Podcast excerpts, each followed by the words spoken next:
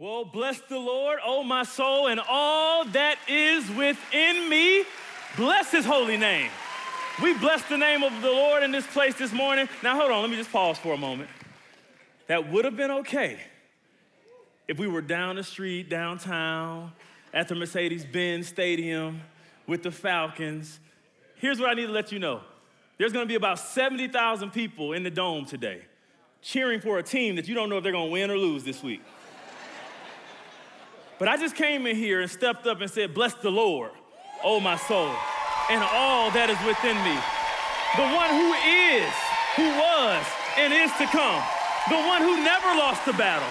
The one that no matter who you put on the other side is gonna win, that already has the victory. I need some people to stand up right now because there's gonna be some people standing up today yelling to the top of their lungs for a team that can't do nothing for them. But I say it right now in this place we serve a God who reigns. We serve a God who is victory, who has given us the victory and continues to allow us to experience victory. Bless the Lord, oh my soul, and all that is within me. Bless his holy name. That's a little bit more like it for the King of Kings and the Lord of Lords, this place. Come on. Listen, so glad to be with us today. I'm Pastor Mo, for those who have had not the opportunity to meet, uh, lead pastor at Victory Midtown, where my wife, Kendra, and I get the privilege of serving Victory to the City right there in Midtown. And uh, I just want to say thank you for being here today. And what we want to do is, before we even jump into the message, I want to say welcome to those who are worshiping online today. We have people watching and worshiping with us from all over the world, from Puerto Rico, from the Philippines, from Nigeria. Somebody give God praise for them. Listen, as you've tuned in today, I'm confident that you're in the right place at the right time. And I want you to lean in today because God is going to speak to you. Amen?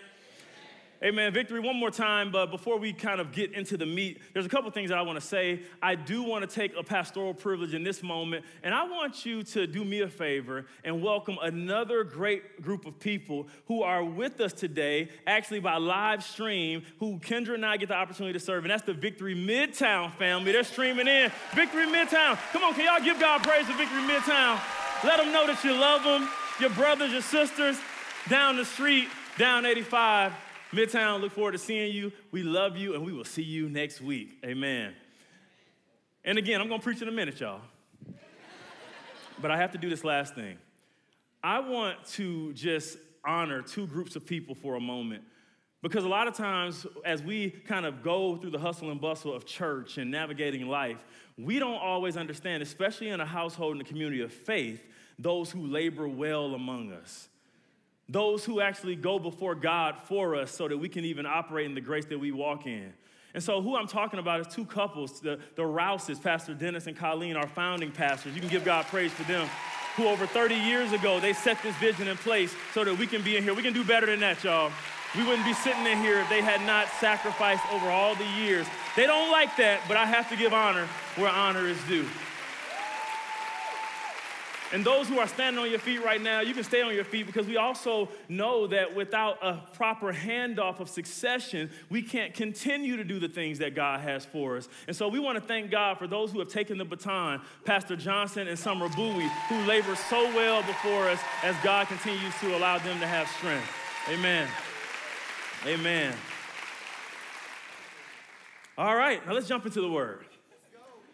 Here's the thing Today, we're going to actually be continuing uh, in what we've been navigating through for the last seven months, since about February of this year, where we've been studying what we would call, what many would call, the most important, impactful public speech or sermon ever to be given in the earth, and that was Jesus giving the what?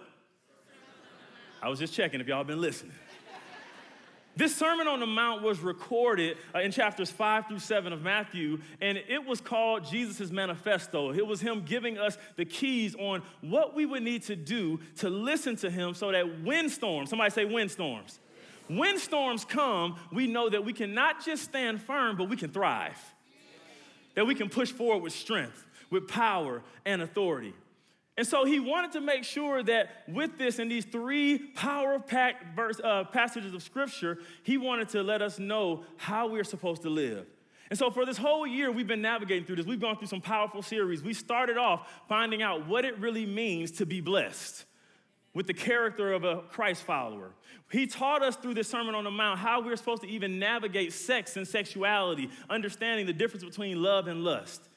He even talked about through the Lord's Prayers teaching how do we operate an effective prayer so that we can actually get results. How many people want results in your prayer?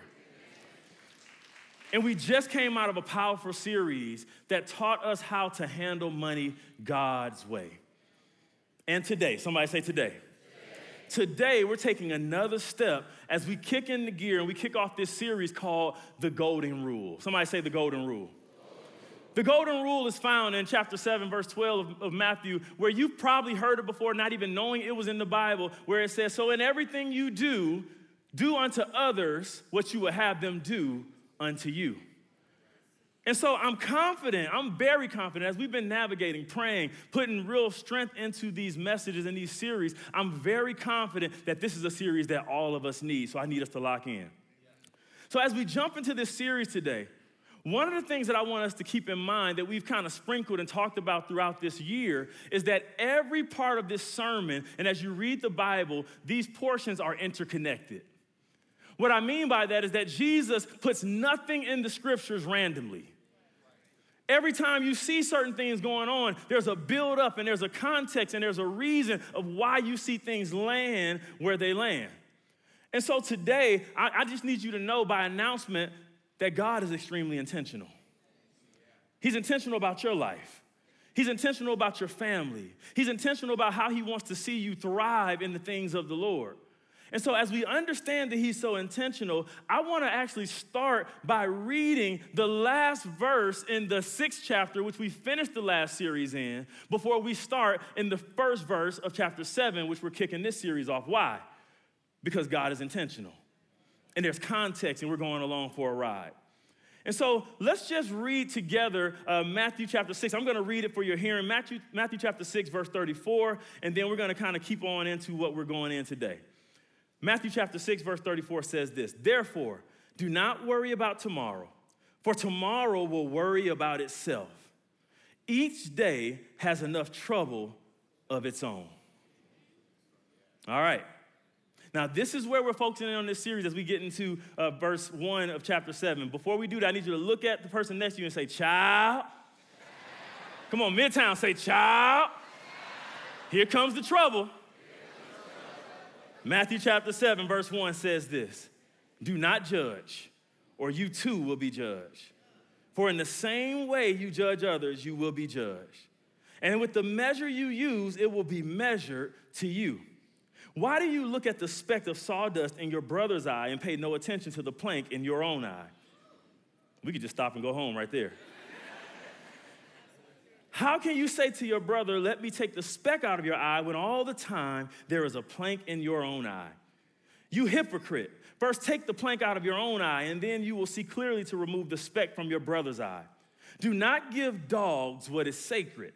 Do not throw your pearls to pigs. If you do, they will trample them under your feet and turn and tear you into pieces. Here's a scripture that we lean into a lot, and we preach it and we say it. Verse 7 Ask and it will be given to you. Seek and you will find. Knock and the door will be open to you. For everyone who asks receives, and one who seeks finds, and the one who knocks, the door will be open. Which of you, if your son asks for bread, will give him a stone? Or if he asks for a fish, we'll give you a snake? I need you to look at the screens, and I want us to read this in concert together. See in this reconciled church if we can be in rhythm. In verse 11, let's read one, two, three. If you then, though you are evil, know how to give good gifts to your children, how much more will your Father in heaven give good gifts to those who ask him? Keep reading. So, in everything, do to others what you would have them do to you, for this sums up the law and the prophets. Now, as we just read the scripture, for some of us, the scripture was reading us. Many of us, as we read this, we already get correction because God is starting to speak to you and prompt things by the Holy Spirit to align you with His ways. And as we jump into these scriptures, what I need you to know, even as you go back to verse 34 of chapter 6, when Jesus is talking about trouble will be for every day in its own, I need you to know that trouble is a lot closer than you think. Look at the person next to you right now. Trouble's right there.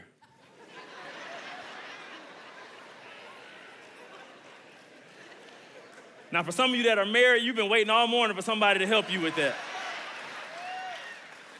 But, but look, look, look, this is what I'm saying. As you talk about this, I need us to know that trouble is a lot closer than we think. And he's talking not necessarily about the person sitting next to you, so I'm gonna give you a little pass. But what he is talking about right here is anyone that is outside of your body. He's saying anyone that's outside of you, that can be trouble because people that are outside of you, what do they do? People sin, people do evil, people offend you. And the whole thing that even this scripture and this passage is trying to get us to understand is how do we respond when people start peopling? Y'all know what I'm talking about. How do we respond when people start peopling, when they don't show up with their Sunday morning self, when you meet their Wednesday at 3:33 p.m. self, what do you do? How do you respond? And I'm telling you that over the next four weeks, we're gonna be talking about this, and you want to be here every week. Why? Because we're gonna be digging into one of the most elusive skills that ever to be known to man, and that's how to respond to people and the pains they bring to our lives. We're gonna be dealing with the people you love. We're gonna be dealing with the people you don't like. And watch this we're gonna be dealing with the people that don't like you. Because you might think you're all likable to everyone, but there's some people that just don't like you. And so, over the next several weeks, we're gonna be talking about how to deal with your political enemy, the person that's on the other side of the party that you don't agree with, how to deal and correct Christians when they're out of pocket how to deal with those who you love, how to engage with social media and the things that are happening today. Because today, as we actually start through this, we need to know that in Matthew chapter 7, verse uh, chapter 7, verse 11, he is saying that we need to start understanding what it means to seek the Lord for this understanding. And so today, here's where I'm starting. I'm starting today by focusing on chapter 7, verse 7 through 11. Now, as soon as I said that, some of you more linear, logical, left brain people are like, I thought we were going through the scriptures one by one. You can't do that. You skipped over all these verses in verses one through six. But I have a revelation for you today that we're going to grab. Is that as we've been praying about this as a leadership team, what we understood very quickly is that you cannot deal with taking the speck out of somebody else's eye. You cannot deal with judging someone else, all those things that are in verses 1 through 6, until you understand verses 7 through 11. And so we're gonna come back and navigate through this, but today I wanna let you know that God wants us to deal with this. Because the current state of society, what it is, is very confusing. There's a lot of people who just wanna be those who are meddling just to meddle. There are people who wanna have confusion just to have confusion. Have you ever noticed that when you look around society right now, there's just a whole lot of pettiness going on? That people are majoring on the minors and minoring on the majors. That you'll see people throw a comment on somebody's feed just to see if they can incite some type of response, and we fall into it. And so, what we're doing as we look at this, we wanna make sure that we're not falling into this trap. Somebody say a trap that we're not falling into this trap of society that will have us throw friendly fire at the people we're supposed to be walking with. And so here it is. Here's my question to us as we navigate through this. And I just want to kind of go ahead and give you a spoiler alert. I'm probably not going to tell you anything new today, but I'm going to remind you of something that's true that we don't always walk in.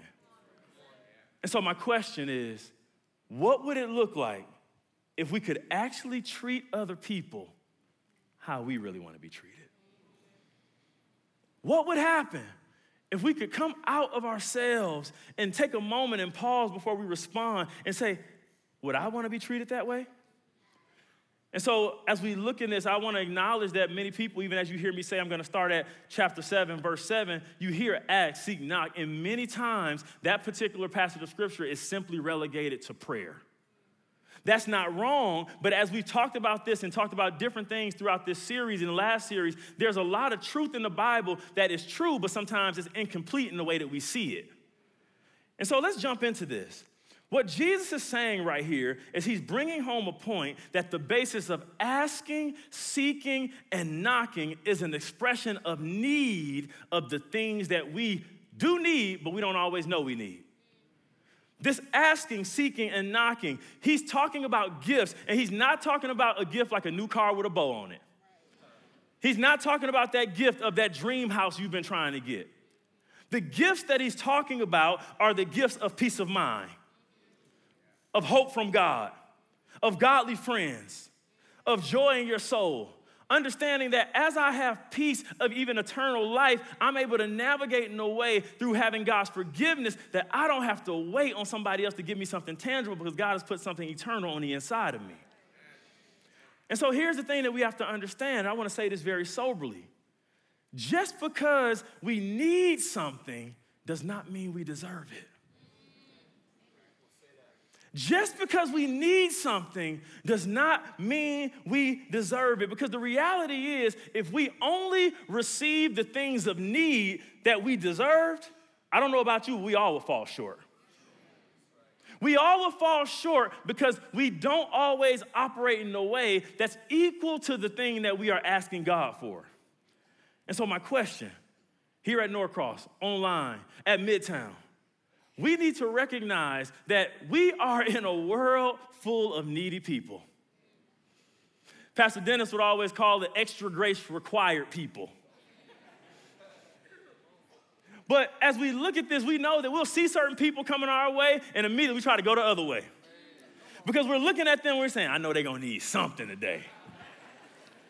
But before you get too beside yourself, I need you to look at yourself in a proverbial mirror and say, I'm a little needy too.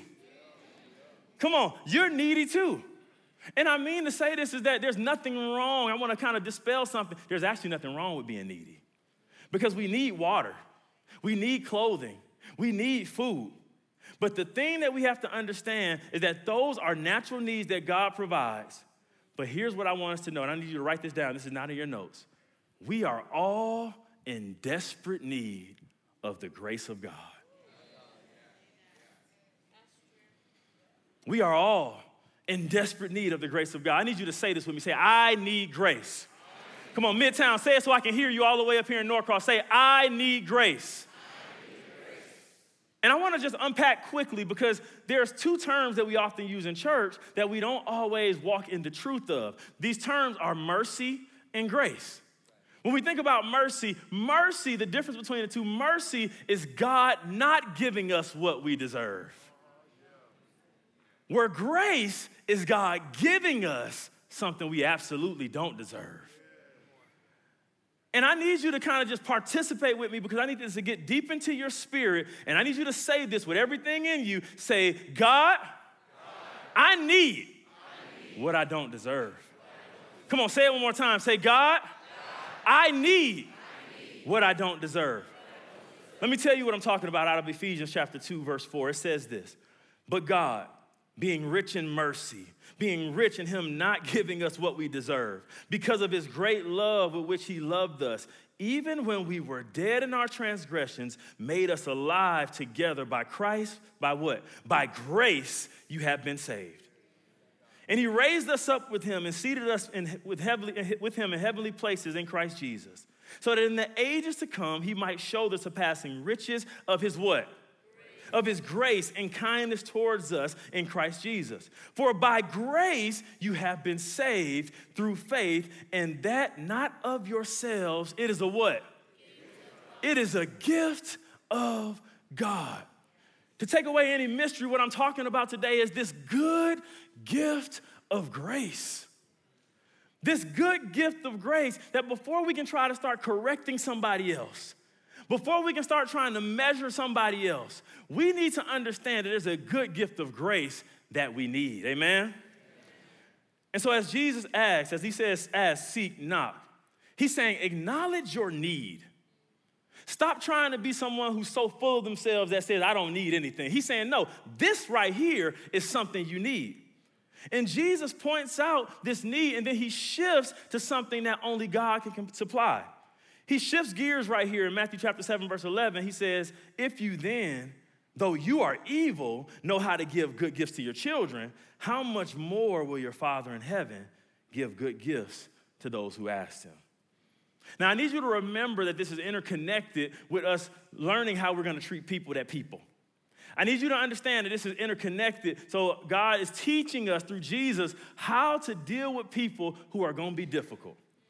And I believe that one of the reasons we oftentimes have a hard time dealing with difficult people is because we forget that we are difficult people. Tell the truth, shame the devil.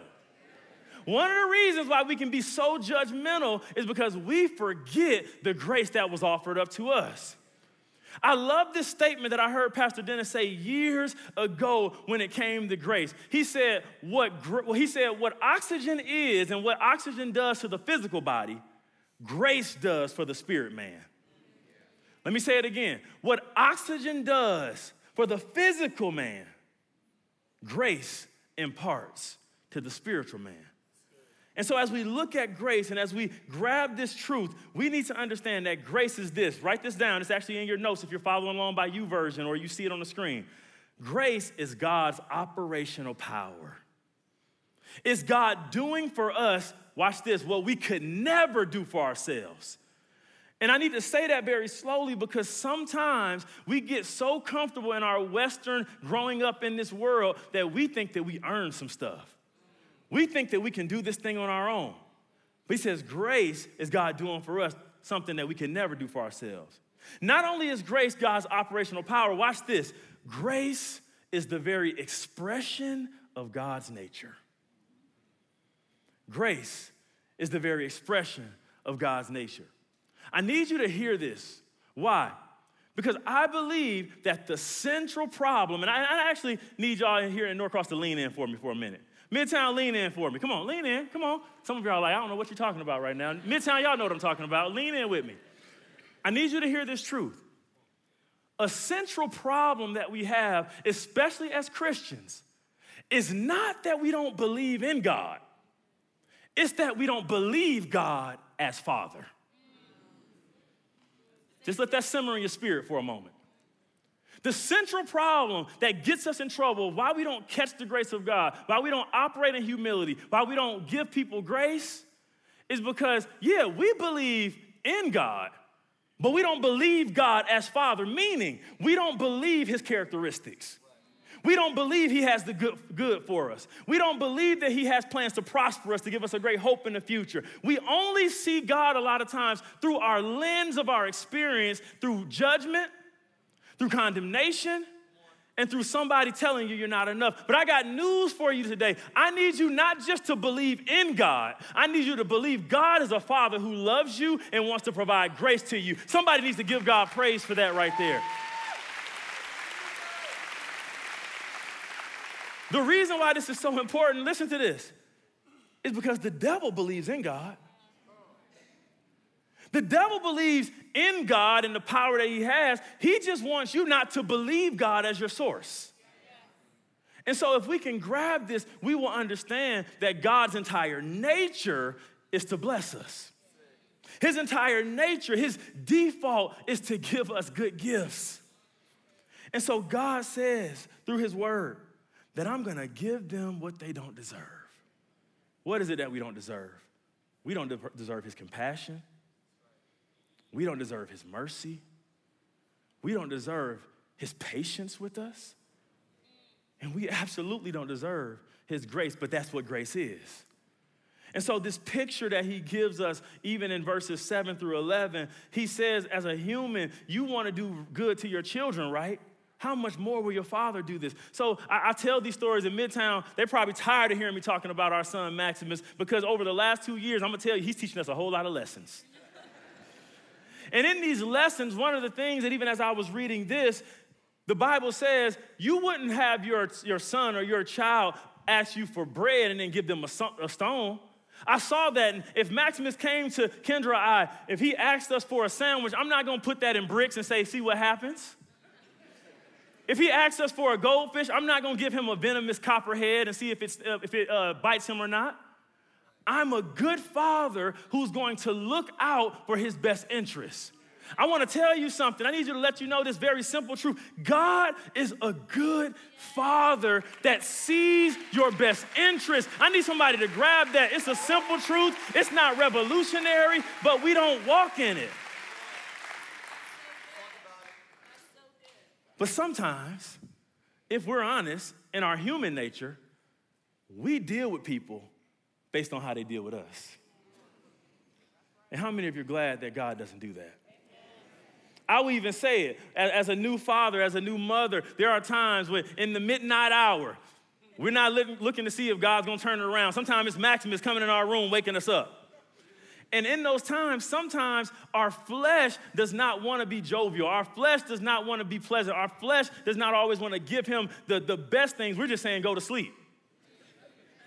But God is saying, no matter when you call out to him, you're never waking up him from sleep.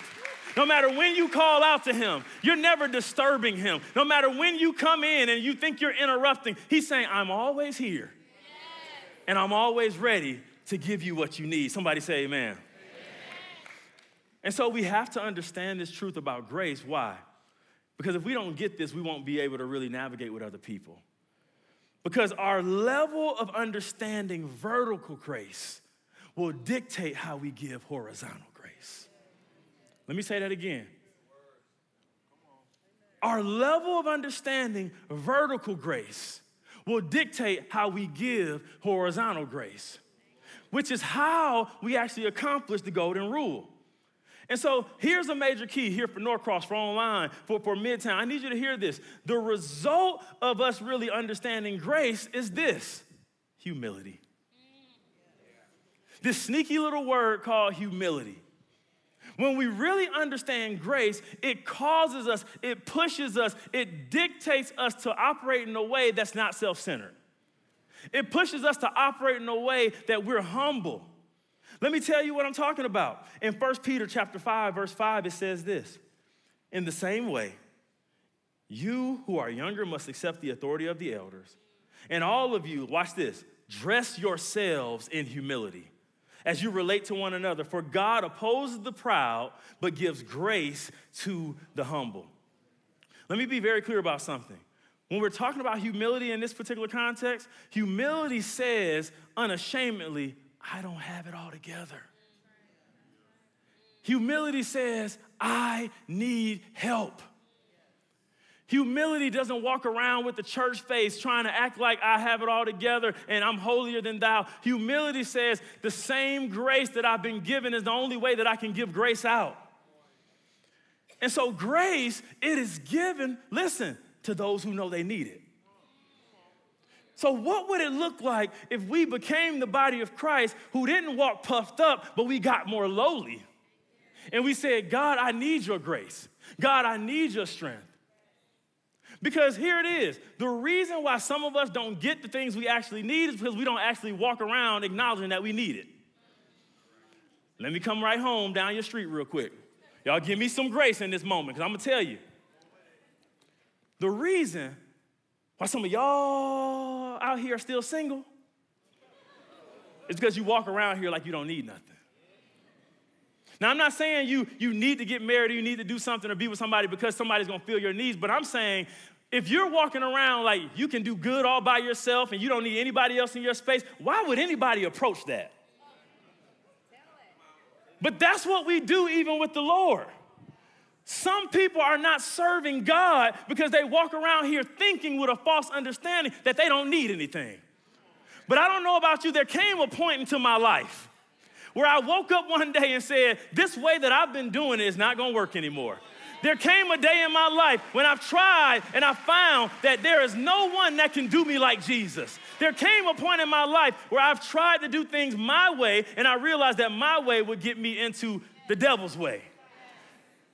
And if we will understand that God is waiting for us to acknowledge, you need me? He's sitting here waiting for you to actually tap him in.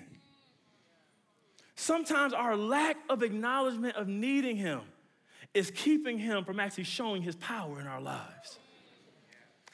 The Lord gave me this illustration years ago. It's as if we have God, Jesus, the King of Kings, the Lord of Lords, who is the best player on the team. Let's put it in football terms. And he's sitting over there on the bench while the team is losing. He's sitting there on the bench saying, I think y'all said y'all got it. If y'all let me in the game, I could actually win this game for you just like that. But since you got it, I'm just gonna wait over here until you actually call me into the game. And some of us are losing in the game of life because you have God sitting on the, on the sidelines, all powerful, and He's saying, I'm just waiting for you to acknowledge that you need me. How many times have we lost it all when God is saying, You did that? How many times have we blamed God for not bringing something into our lives and bringing us through a particular challenge in life? And He says, You never tapped me in. I've just been waiting all this time to see if you actually know that you cannot do anything without me. And let me give you a commercial brought to you by Jesus Christ. This just was a download. Some of y'all are doing real well in life, so it seems. This is just a Holy Spirit download. What you don't understand is you're still only operating at 30%.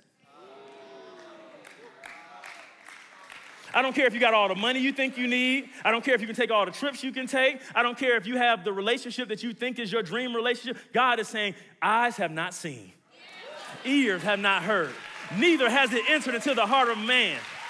You need to know that when you tap the Lord of Lords in, He's saying, I will put my super on your natural, and I can do things that you can never do on your own. Somebody say, God, I need you. Somebody say, God, get in the game.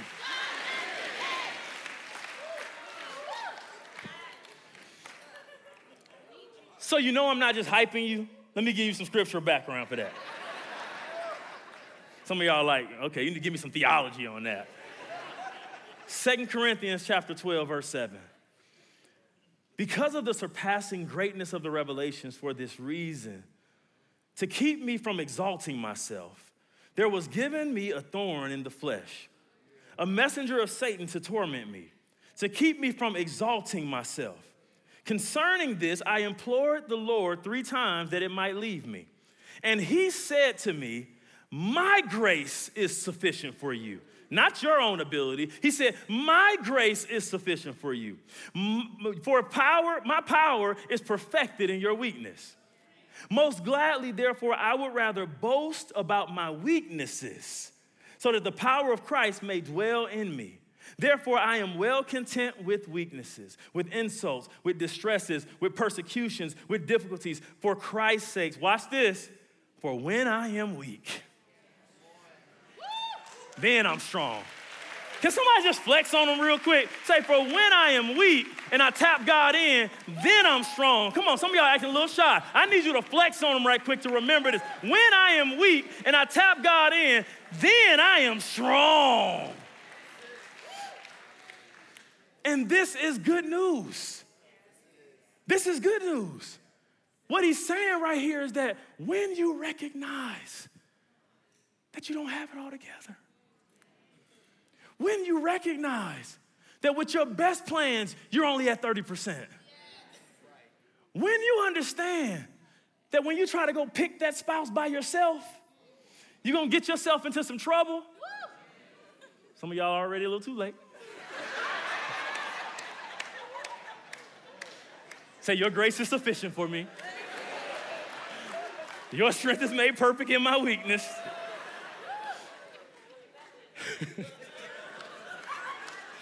Child. He's saying, when you grasp this and understand this truth, that when you acknowledge your weakness, you're actually not acknowledging weakness, you're actually operating in strength. Let me say that one more time when you understand and can start to acknowledge that I'm actually weak, you're not just saying I'm a weak person for the sake of being weak. You're actually saying the greatest strength I have is to understand that I am weak in my own flesh, but God is all powerful. And so God is calling, waiting on us to call him into the game. Because what keeps me, I'm just gonna share something about myself. What keeps me walking in humility is recognizing that it only takes one moment for me to fall. Can I be real with you? Even pastors up here preaching on the platform. What keeps me walking in humility, what keeps me not looking at someone who's not in the place that I am spiritually, as we like to say. What keeps me not judging someone where they're operating in a, in a state of lostness is understanding that I could be lost too, yet but the grace of God. What keeps me walking in humility is that I just didn't get caught when I went did my stuff. Can we be real in this sanctified church? There are some people serving time in jail, and there's some people not serving time, and the only difference is that God had grace on that person. And so, for some of us, it was life experiences that actually allowed us to see that we needed the grace. For some of us, it was 2008 when the economic uh, turn hit. You started asking God right then. For some of you, it was Hurricane Katrina years ago. For some of you, it was COVID, where then you started seeking. For some of us, it's inflation that's happening right now that's taking a toll on you, that's taking a toll on your family, that now we're starting to say, God, I'm knocking and I'm saying, I need your help. And so I want us to just even make this practical. Because a lot of times when we're in church and we're kind of thinking about why somebody else needs to be thankful. But I want to say one of the reasons we need to thank God for grace is because we need to normalize that it took grace just to let you make it home from Publix yesterday. You need to know that it was grace that allows you to make it at the gas station and you didn't get carjacked. You need to understand that it was grace that even allows you to put your foot on the ground this morning and still be able to move around. I think we ought to take about a 30 second praise break and start to just say, God, I thank you for your grace. God, I thank you for your mercy. God, I thank you for who you are. Come on, God, I bless you in this place. I will not be here if it had not been for your goodness. Midtown, I need you to yell out to the Lord right now and say, God, thank you for your grace Thank you for your mercy. Thank you for who you are. Thank you, Jesus. Thank you, Jesus. Thank you, Jesus. Thank you, Jesus. Thank you, Jesus. Thank you, Jesus. Thank you, Jesus. Thank you, Jesus. Some of y'all a little too dignified for me right now. Thank you, Jesus. Thank you, Jesus.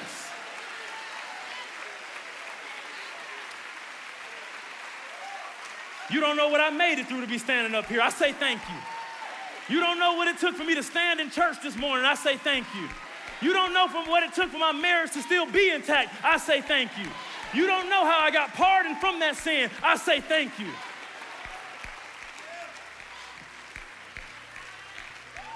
Thank you. Thank you.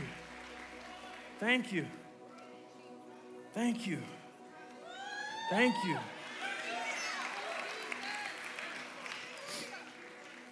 We have to be people who say, God, I need your grace. Let me not go get so comfortable in my things, in the things that I walk through that I don't understand that I need your grace. Let me not get lulled to sleep by the money that's in my bank account that I think I don't need your grace. Let me not think because I'm in the C suite at my job that things can't change in a moment and downsizing can't happen that I don't need your grace. We need the grace of God. And God knows, He knows what you need. But listen to this the delivery that you getting what you need is in the asking. And when you know that you need the grace of God and you know now that you're walking in humility, you can take up what this scripture says in Hebrews chapter 4, verse 15. It says this For we do not have a high priest who cannot sympathize with our weaknesses, but was in all points tempted as we are, without, yet without sin. Let us therefore come boldly to the throne of grace. Meaning, let's come confidently. Let's come to him and ask him because we know he's a good father, that we may obtain mercy and find grace to help in a time of need. Here's what I need you to know grace is what grace does. Grace is what grace does. What does, what does grace do? Grace helps. How does grace help? If you even want to look back into the annals of the Bible, grace helped in the form of a ram in the bush when Abraham was about to kill his promised seed. Grace showed up and helped him. Grace helped in the form of God splitting the Red Sea when Moses was looking over his shoulder and seeing the army coming after his neck. Grace showed up right there and closed the mouths of those lions so that Daniel would not be lunch. Grace showed up in my life as a form of peace when my life was in turmoil several years ago. Grace showed up when I knew I was in the wrong place at the wrong time, and He still said, I'm gonna give you grace and get you out of this situation. Grace was help for me when I had to take sleeping pills to go to bed and caffeine pills to get up in the morning because I was in so much turmoil. Grace showed up and helped me when I knew I could not even take another step, but I would say, God, I need you. And what we need to do is sometimes get back to the old hymns of the church. We need to take a posture, if not in your body, in your spirit, and say, Amazing grace. How sweet the sound that will save a wretch like me. I once was lost, but now I'm found. I was blind, but now I can see. I need somebody just to give God praise right now and say, It was the amazing grace. It was the amazing grace. It was the amazing grace. It was the amazing grace.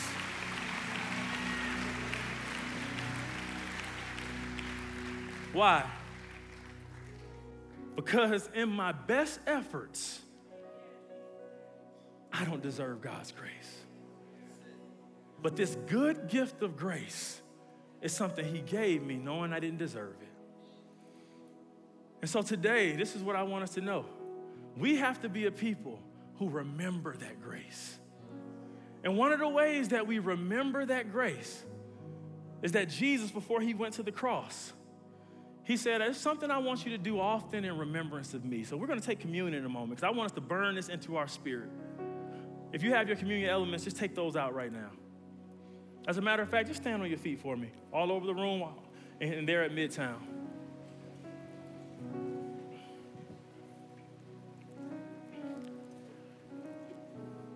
As we take a moment to remember, we need to understand that the body and the blood of Jesus was given to us so that we can walk in wholeness and we could be reminded of the freedom and the liberty that He gave us. And so, as I said earlier, there are things, there are good gifts that He gave us that we could never actually qualify for. But what we're saying right now, go ahead and take out that bread.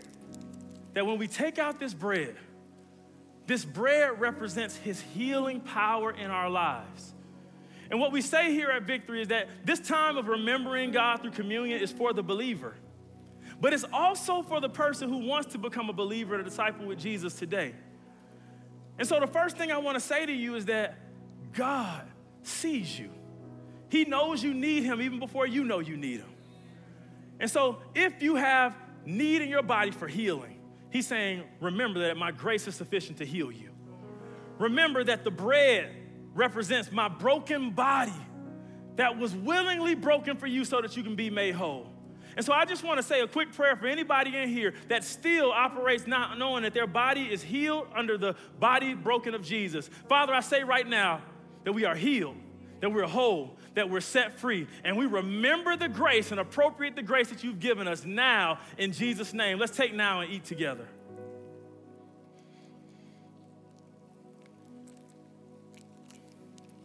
Now, this moment here is so important and so powerful. Because the Bible tells us that there is nothing that could wash away our sins except for the blood of Jesus.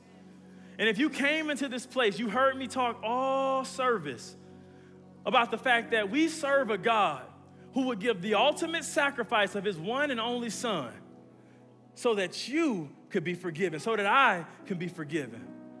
But that forgiveness has come with a cost, and it was the cost of our Savior. And so, right now, before we take of this, I want to just make a, a plea.